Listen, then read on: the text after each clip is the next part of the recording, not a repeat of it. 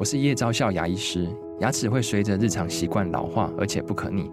当珐琅质受损，牙齿结构会出现破裂，还有细微的小孔，导致我们牙齿变得又脆弱又敏感。这边我真心推荐贝欧尼修复牙膏，内含 BioHAP 成分，搭配正确的刷牙习惯，经科学实证，可在两周有效让牙齿再矿化，修复受损珐琅质的细微小孔。相关资讯及购买通路，请参考资讯栏连结。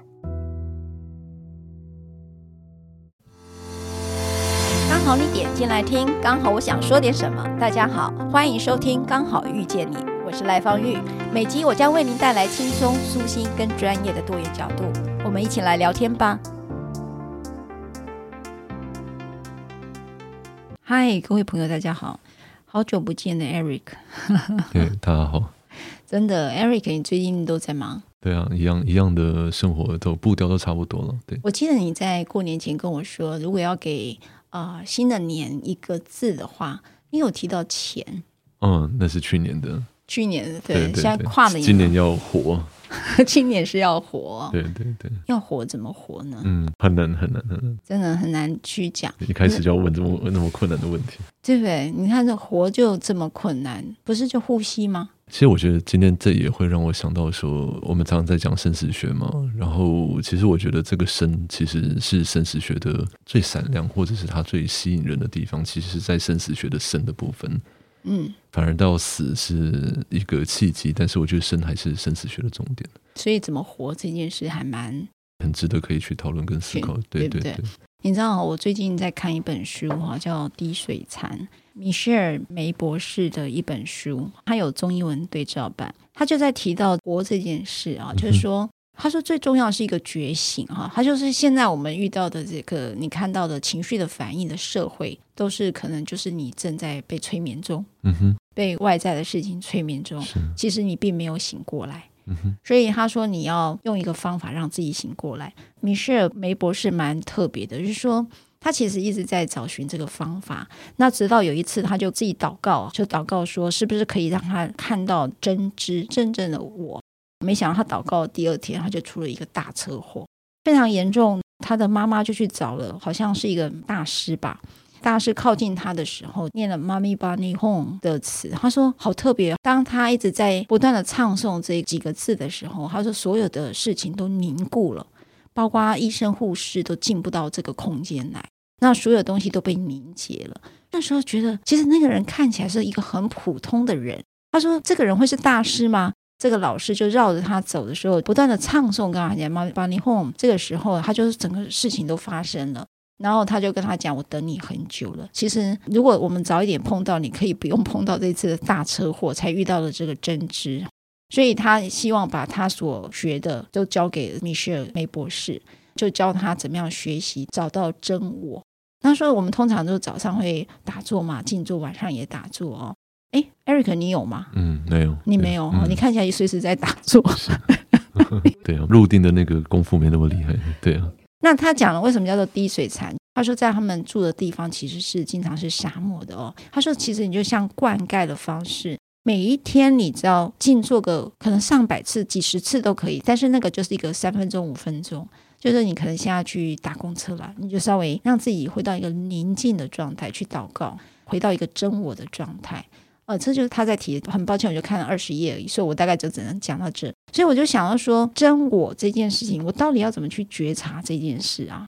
其实，在心理学的概念里面，从这边切入，我觉得是有意思的，就是说。很多时候我们在家庭跟这个社会里面，其实为了复印整个家庭的良知，我们可能会活出父母想要的样子。那这比较是在心理学，呃，Winnicott 在说的真我跟假我的哈 True Self 跟这个 False Self 的差异。但假我的问题在于，活久了的时候，你会觉得它很真实。哎，对，嗯，那甚至你会一直用假我的方式活了，可能二三十年之后，你才越走越奇怪。那有一天你突然会想一个问题，就是说，哎，那到底真我是什么？嗯。真我，我会说，它其实更接近一种品质。很多人其实不管在传讯或者在很多的地方的时候，他们会尝试想要去听到很多，比如说阿卡西记录啊，或什么，就很想去听到很多很多的故事。那说着说，哦，你是在哪边来的啊？曾经发生过什么事情？但真正的关键在于说，你是否能够把这个品质带下来，然后活出来。而重点都不是在那些故事上面。嗯哼。但最有意思的是说，这个品质有的时候是我们一直忘记，但是我们却真的最熟悉。就是我们静下来不动的时候，那个品质就一直都在。你知道，我试着学习它静下来不动，好吵哎、欸，就是会有一阵子会比较吵。对，对，那个时候我也不太知道该怎么做，就说哇。怎么吵成这个样子？然后我可能那个 moment 就是一个瞬间，几秒钟，可能真的才会进到那个状态。可是我就一直找不到他讲的找到真我的感觉。我我不太知道怎么去找到这条路。然后第二个就是，到底什么是真我？你知道，好多上次 Eric 也跟我们讲要校准嘛，所以你用很多社会的事情来自我校准。我其实找不到一个真我的校准点。是对，嗯，这个这个方法本身其实要配合一些呼吸了，就比如说，呃，吸气，然后闭个四秒，啊、哦，然后再把它吐出来，大概吐个四到六秒，哦，就鼻子吸，嘴巴吐。比如说，那很多很多呼吸法，其实网络上或一些一些叫法都蛮多种呼吸法。这个如果讲的比较生理学上面一点，就是说，如果从胸式呼吸这个贝塔波的脑波降到阿法波，就变成腹式呼吸。腹式呼吸其实就会带动这个副交感神经嘛。那我们整个大脑开始降下来，就是比较从快系统进入慢系统，就是预设网络模式。那预设网络模式讲简单，就是我们比较自动导航，它就是为了帮我们大脑省一些力嘛。嗯。我出门我不用想我怎么开门、怎么骑车，那它就帮我预设自动导航这些东西。但这个东西就是省力以外，但是会变成我们的一个心理的一个惯性，嗯，一个动能上的惯性这样子。那如果比较有意识让它降下来的话，我们会从快的系统慢慢进入慢系统里面去，就有点像我们在写字、读书、画画或者是一些比较静态的动作的时候，那它是需要沉淀下来，是需要进入心流的。那最基本这些，不管身心灵的这些技法或技巧，什么东西，其实都关乎怎么从贝塔波，就是我们从语义意识上面往下进入身体的这个体感空间里面去。嗯，对，关键都在这里。Eric，你刚才教我的是用呼吸，然后让我的脑波往下降。嗯哼。那么这时候我就会看到真我吗？嗯，我总觉得这个命题本身有有点有点 tricky 了。对，它有点有点悖论，就是说你越是想要看懂真我是什么时候，有时候它越看越模糊。是对，因为它不是一个你能够指称它是什么，它更像一个多维度、多面向的东西。对。是更像一个球体，所以你能说，诶，这个球体这一面有写字，或这面是蓝色的。假设它另外一面可能是黄色跟红色的，嗯，那我们要怎么说它是哪个颜色？所以那个真我其实很难被呃用说它是什么这样子去去看懂。Eric，你其实是一个蛮特别的人，就是你的年纪跟你现在传递出来的其实很不一样。但是我就会觉得，事实上你是一个某个程度跟你的真我是在一起的。不然以你的年纪，我很难理解为什么可以说出这么多哲理的话。哎，你有这样的感觉吗？嗯，有的时候其实不会特别这样想，但是真的在某些像可能教课的场合，或者是在跟比如心理师或相似性比较高的人在一起的时候，会知道有一个差异在。但那个差异并不会说，好像让我觉得变得比较特别或什么。就是哎，真的知道说那种像之前赖律师提到那种论述的能力或什么，有些东西其实我也不太知道他怎么来的这样子。嗯嗯。我上次有提到我出一本小说，那时候我就跟洪仲清老师就是做对谈。那他那天很特别，那刚好那天也来了几位比丘尼，我也很难理解为什么新书发表会会有比丘尼来了。我我就看到洪仲清老师就突然愣住说，为什么会有？我也愣住，可是那时候他开始讲很多话。他说：“其实我并不知道我在讲什么，但是他手是在抖的。他那个手不是紧张的抖，哎，他就觉得我今天接天线了，他就用这种说法。所以他并不知道我现在正在跟你说话吗？还是我正在说什么样的内容？这个是我在说的。所以那个时候就是会让我回忆到这个书上提到的真我，就是说他不是用我的意识意识对大脑去想他是什么。”嗯，我在想，这最近这段时间，其实大家也可以看到很多新闻的状态的种种。我近期其实这种蛮深刻的感觉，就是说，这种比较跟自己的真实状态在互动着的这些人们，那新时代的说法可能都是光行者啦、流浪者啦、星际小孩这些种种种种，这些名字其实不是那么重要。但是，就说这些跟自己内在一直在相处的人，其实都一直意识到某种很全球性的意识上的转变，其实正在 undergoing，正在发生这样。那其实有很多的印记跟很多的哀伤感，其实是一直在这些圈子的人的状态，他们都会一直意识到这种感受。那这哀伤感其实哀而不凄，就是说它并不会让人觉得很很矫情、很造作，觉得好像怎么样，而是知道那个速度很快，连自己在内好了，不要说别人，就自己可能都还半梦半醒的这样子。真正重要的道路其实都还有点模糊，时间好像一直不够了，一直有这种很类似这样的感觉。嗯在这个意涵上说，其实是能说感动的吗？就是说，其实很多人都一直都有意识到自己的，比如你说的真我这件事情。那大家更想探问说那件是什么东西这样子？嗯，对。你知道我最近有看到一个提到圣经在讲的，我觉得也可以分享。提到了耶稣在橄榄山上坐着，门徒暗暗的到他的跟前来说：“请告诉我们，什么时候会这些事情呢？你的来临和这个世代的终结有什么样的一个兆头？”那耶稣回答他们说：“你们要谨慎，免得有人迷惑你们，因为将来要用许多人冒着我的名来说我是基督，并且迷惑许多人。你们要听见打仗和打仗的风声，要当心，不要惊慌。这是必须发生的，只是末期还没到。民要起来攻打民，国要起来攻打国，到处必有饥荒、地震，这些都是惨难的开始。”这是马太福音，马太福音二第二十四章，对不对？马太福音二十四章，哇，这个是不是有点呼应到 Eric 你在提到？其实，在启示录里面也在讲的那四匹马，对，这种就是可能白马、红马、黑马跟灰马。那其实我们大家都看到，其实瘟疫第一匹马其实已经出现了。那现在其实代表战争的红马，那还有代表饥荒的黑马，其实也都陆续的，好像都有这些征兆这样子。其实我觉得这种不管说意象也好，或者是这些象征也好，它在周期性而言，其实本来就会进入这些周期，就是盘古开天以来都一直有这些周期。那一些比较新时代，就是说，比如说两万五千年，然后三个两万五千年就是一个大的七万五千年，其实就是小周期加起来有个大周期。其实这些状况都一直有在发生着，这样子。真正背后的意涵其实是保持平静，然后赶快觉醒，赶快做出选择，赶快觉醒，这样子。嗯，真正的意涵其实是这样子。对，对，所以我就为什么会提到一个真我，就提到觉醒这件事情。我不知道大家所遇到的是什么，我我自己也透过 Eric 之后最大的体悟就是，当我每次对于这整个社会的事情产生的情绪性的回应的时候，我就会默默的稍微沉淀下来。去理解了这个事情的发生。嗯，我所谓理解是指说看着它发生，我不会产生无力感，也不会产生恐慌，但是我就是默默的就这样看着。那看着的时候，我有一个地方就会去想说，那也许真我的本身就是不要对这些事情有过度的情绪性的关于人，就是唯物主义下的一个反应。嗯，那也许这个就是我要练的。不管刚才 Eric 提到的白马红马，这就是启示录里面有去提到的。因为战争啊、哦，我们最近看到新闻，乌国打了乌克兰。其实那个时候我看到的时候，觉得这个事件对我来讲说，它终究发生了战争了。我们已经好久没有去看到这件事了。嗯、是，是就是说二次世界大战以来，其实最直接的一次的这种真正的这种战争的方式，这么这么直接的，这么直接。那你在想，这个直接的战争来到你面前看见，然后在前面就是疫情。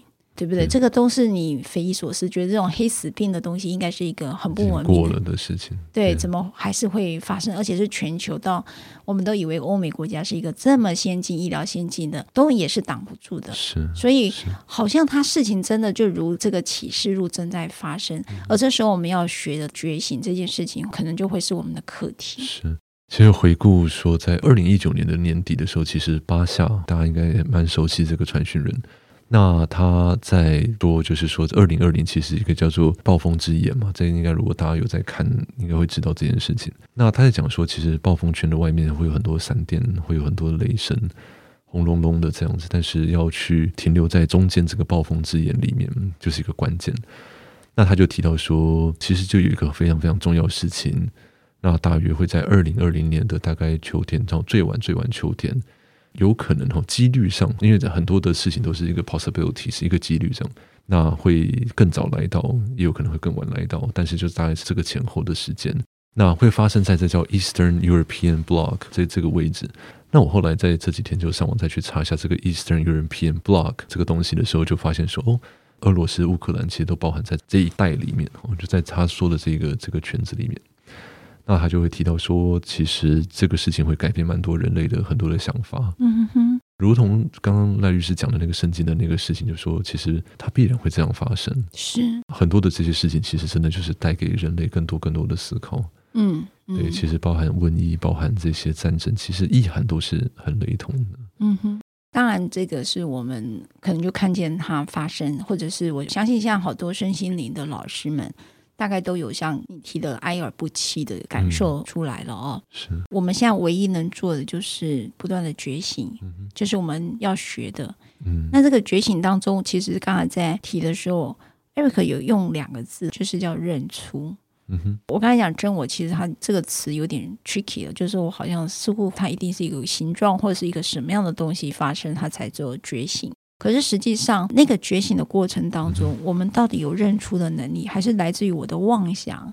我我我不太明白，我要怎么去认出呢？其实每一个人在这些运作过程中，其实都有两个频道了，应该这样说。一个频道其实比较在时间上面，就是说，诶，我是心理师，我有我需要考虑的可能法律的规范各方面的这些种种的规条。那另外一个层次，其实你会在你的内心知道说。似乎有什么东西是推着你在往一条你认为或你感受到的正确道路在往前走。嗯，不管别人怎么说，或者你可能也会选错、做错判断、做错选择。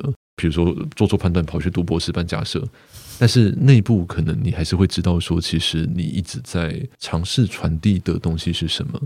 那我常会说，其实每一个人其实都有一个让这个世界变美的能力。嗯，比如说，就算一个家庭的一个我们说的呃妈妈、妇女这样子，有时候他们煮出来东西的那种那种穿透度跟那种让人感觉到安定跟疗愈的感受是很难以言喻的。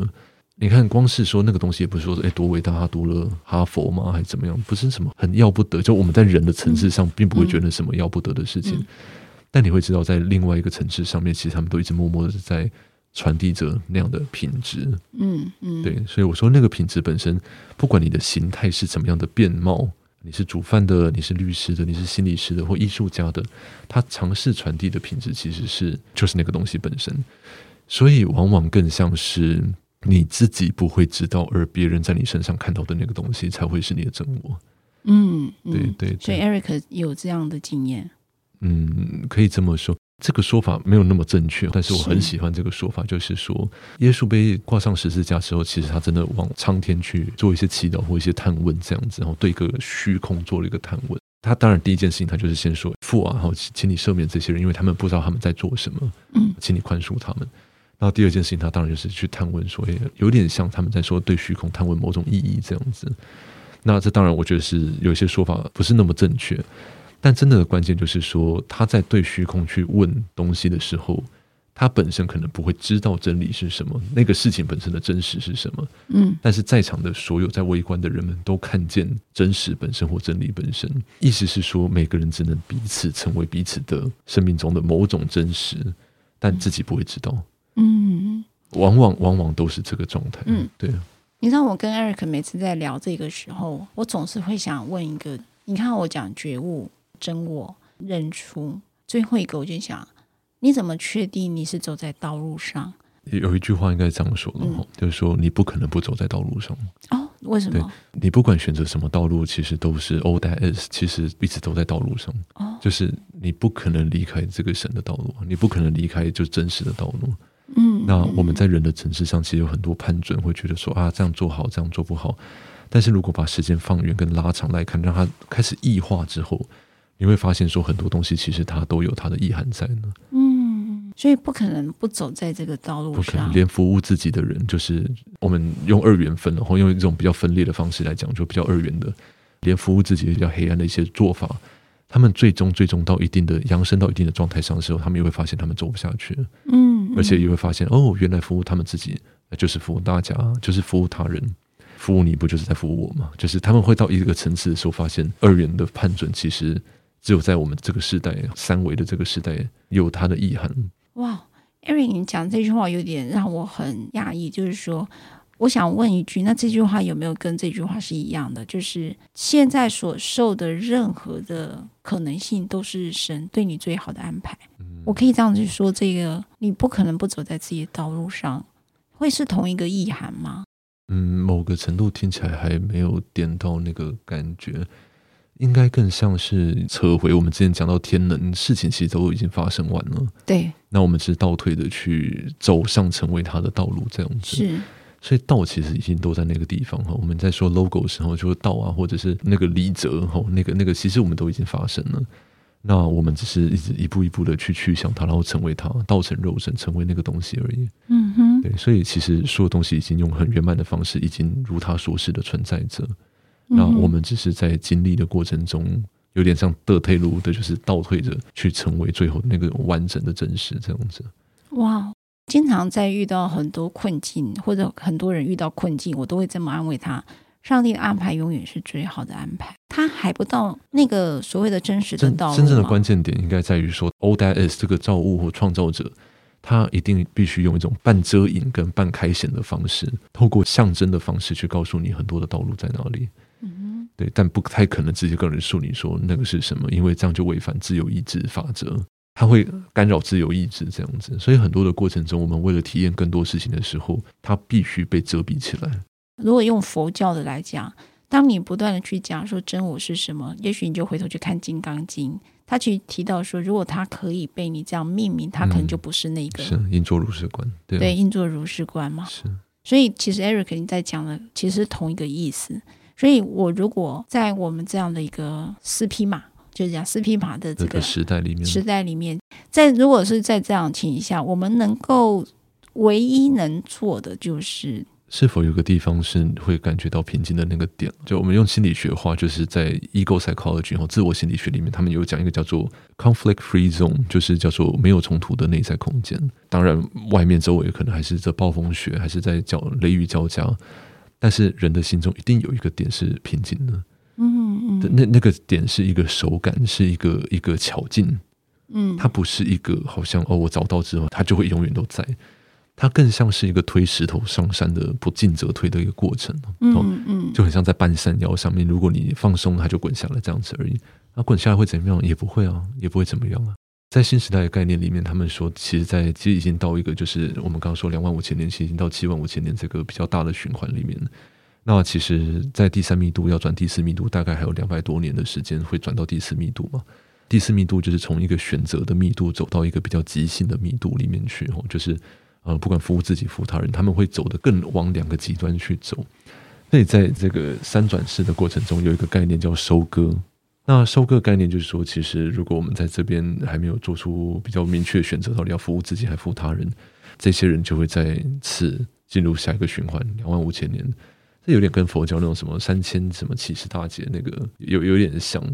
但是就是说，在进入下一个循环圈里面这样子，但会不会怎样？也不会怎么样。其实时间是无限的。嗯嗯，对对对。那很多人因为听了这些概念的时候，其实也很哀伤，说：“呃，那怎么办？我的灵魂好像考试没有考过，或什么。”但其实要知道，就像巴夏说，其实你何时要去明白到，你的灵魂其实是一个 undestructible，就是无可被摧毁的存在。嗯，那这就是一个真实跟真相。欸，所以。像佛家在讲到涅槃，嗯、就是追寻这个涅槃，就是不要再轮回到为人。嗯、哼这个概念是有近似的吗？嗯，涅槃其实又又有点不太一样，就是说，像在这么多的银河系里面，地球是我们在我们这个银河系里面少数还有轮轮回系统的。是，那到其他银河系里面，其实确实还有好几个星球是有轮回系统的。那所谓的涅槃，其实就是说它进入一个止息嘛。他们会说一个东西冷掉了，或者是一个蜡烛熄灭，就是一个一个涅槃的状态，一个熄掉的状态。嗯、其实就简单说，就是我们不用再再回到这个轮回系统里面来。对，那佛陀就找到一条邪路杀出去，然后就不用再在这个轮回系统里面绕。但是他是能够自由选择，用硬化身的方式，然后呃随机的用他自由意志在协助很多可能假设有苦难的地方或什么种种种种关机斗教，然后。硬化身去出现在很多地方，这样子。嗯嗯嗯，对对对，哇！所以好多的呃大师啊，不管你是任何宗教，用什么样的一个方式来到这个时代，他可能用很多的不同的化身，嗯，来到这个时代。那来到这个时代，我讲这个东西就有一点，我就是比较小我的去想，就是说，这就是我们在讲的使命嘛，就是带着天命而来嘛。这个想法其实就像稍早我跟赖律师有分享到，就是说，蛮多蛮多，不管你称为是光行者、流浪者，什么星际小人，那他们带着某种，就是他只是简单就是存在，就是一个像个灯塔一样，就单单纯存在在这边。但是他们想要来增加这个量哦，就是我们这个比重的量，就是灯塔多一点。但来到这个世界上就被浓缩下来，在物质界就变成所谓的英雄主义。那在人格层次上面，其实还有很多需要修通的地方。但真的很好玩的东西，就是说你要知道，在《杂阿含经》里面专门讲给阿罗汉听的，嗯，里面是完全不谈习气毛病这个问题。所以意思是说，就是其实，在阿罗汉的状态上面的时候，其实已经呃了脱生死喽，嗯嗯，但是习气毛病还是很重的。这个东西给我们一些启示，就是说，真的了脱生死的人，然后就是已经超脱轮回的人，实际上不代表他们在人的层次上面是没有习气毛病的。哦，对，所以回头去提到认出、觉悟、真知是否在这个道路，我们刚才用好几个关键词在带今天的话题。你刚才提到的说，可能即便说你是这样，但是你也不代表不带着人的习气。是，你说讲认出啊什么的，其实我们也不要用很刻板的想象。它会是什么？就还是回到我刚刚刚刚在讲所谓的真我，你不要用一个很 tricky 的想法，在觉得好像你一定要把它认出来。当它可以认出来，它就不是了。是，如果这样去区分，我觉得这样的说法会更像是说，如果大家去感受，我乱说了，因为我不太知道这是什么意思。如果假设去区分我们内在的时候，会有所谓的人性、比较魔性或比较神性的这三块。假设来说好了。那我们会知道，我们在人的这个层次上面的时候，其实会更多的人性的这种呃人欲的部分啊，小我的部分啊。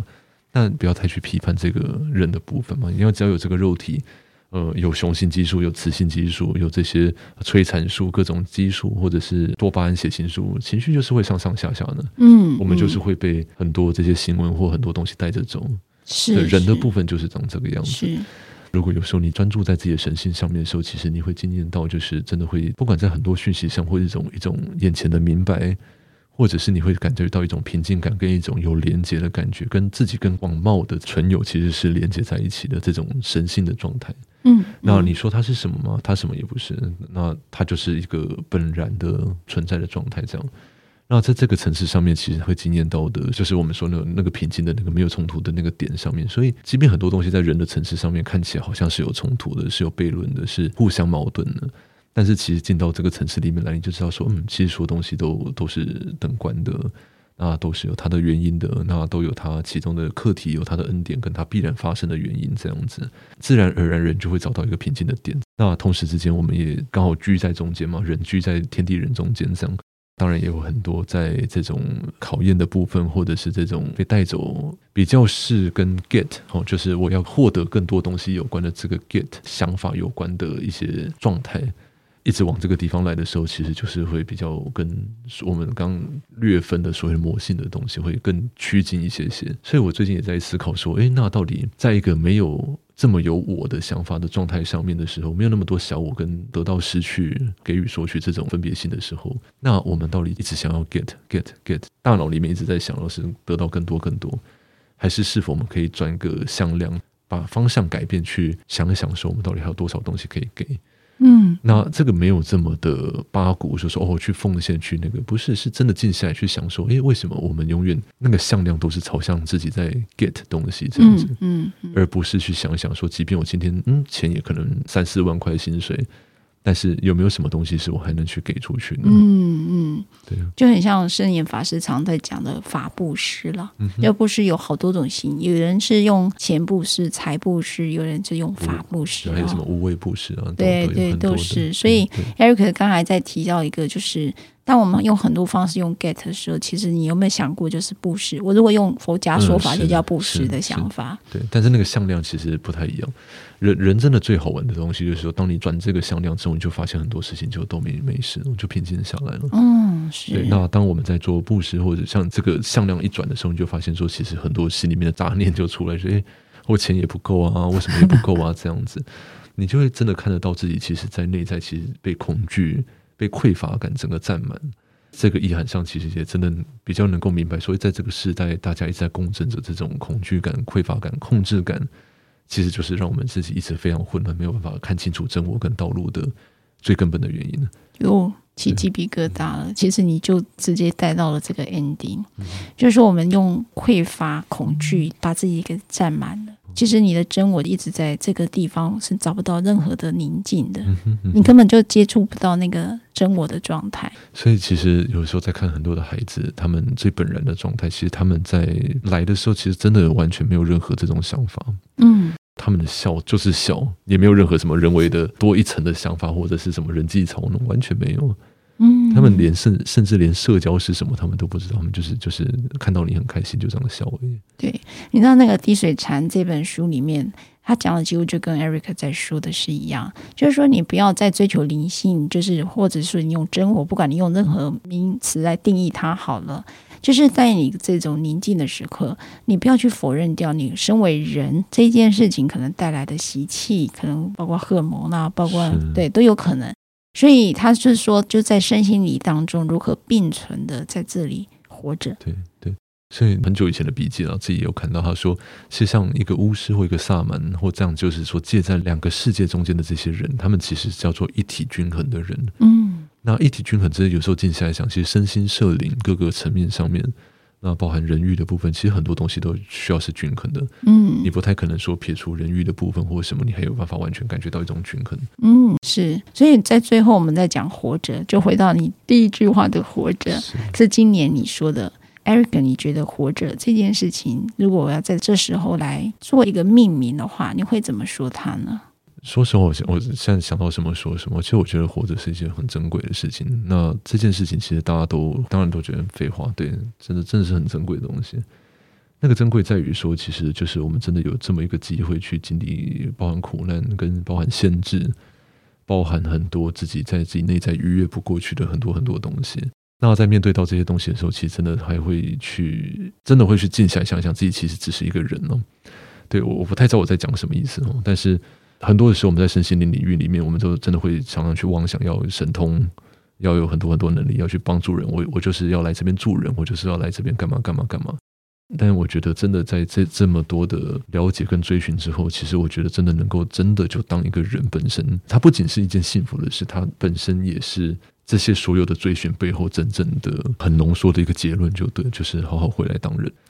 OK，他们才会有一句话说，其实类似像我们那个时候有提到说，像教宗啊，他们把神性浓缩到人性里面来之后，那他在地球上面所象征着、所代表叫做比任何人都还要有人性的人或人味的人，我真的会想到说，当时其实在我不知道是哪几个国家在战争的时候，那当时的这个 Papa 或者这个这个教宗，他就召见了这些人，然后他就说：“我的兄弟们，就是真的。”大家都是都是弟兄这样子，然后就是放下你们的这些武器或什么东西，放下仇恨，放下对立。后来他就一个一个的去做最谦卑，去做稳主礼，然后就一个一个就弯下腰，然后跪下来去亲这些总理或总统这些带领者们的脚。嗯，他说当时那个那个影片其实真的没有任何语言可以去形容那是什么意思，连那个掌镜人都一直在抖，你就可以听到那掌镜人在在掉眼泪。那你说他到底做了什么，或者是怎么样？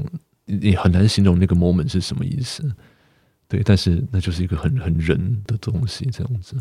哇，对，嗯，所以我说真正的活着，其实是在这个向度上，真的明白到这样的活着的时候，其实我觉得那个是一个非常非常穿透的一个结论。对啊，不管任何的追寻，其实这个活是一个非常非常穿透的结论。谢谢 Eric，对，谢谢你，OK，谢谢，谢谢，拜拜，拜拜。如果你喜欢我分享的内容，欢迎订阅。想请我喝杯咖啡，欢迎打赏，我们会全数捐给儿少全新会。如果你想要更了解儿少全新会，在每集详细内容都会有介绍。大家下次刚好遇见时，我们再来聊天喽，拜拜。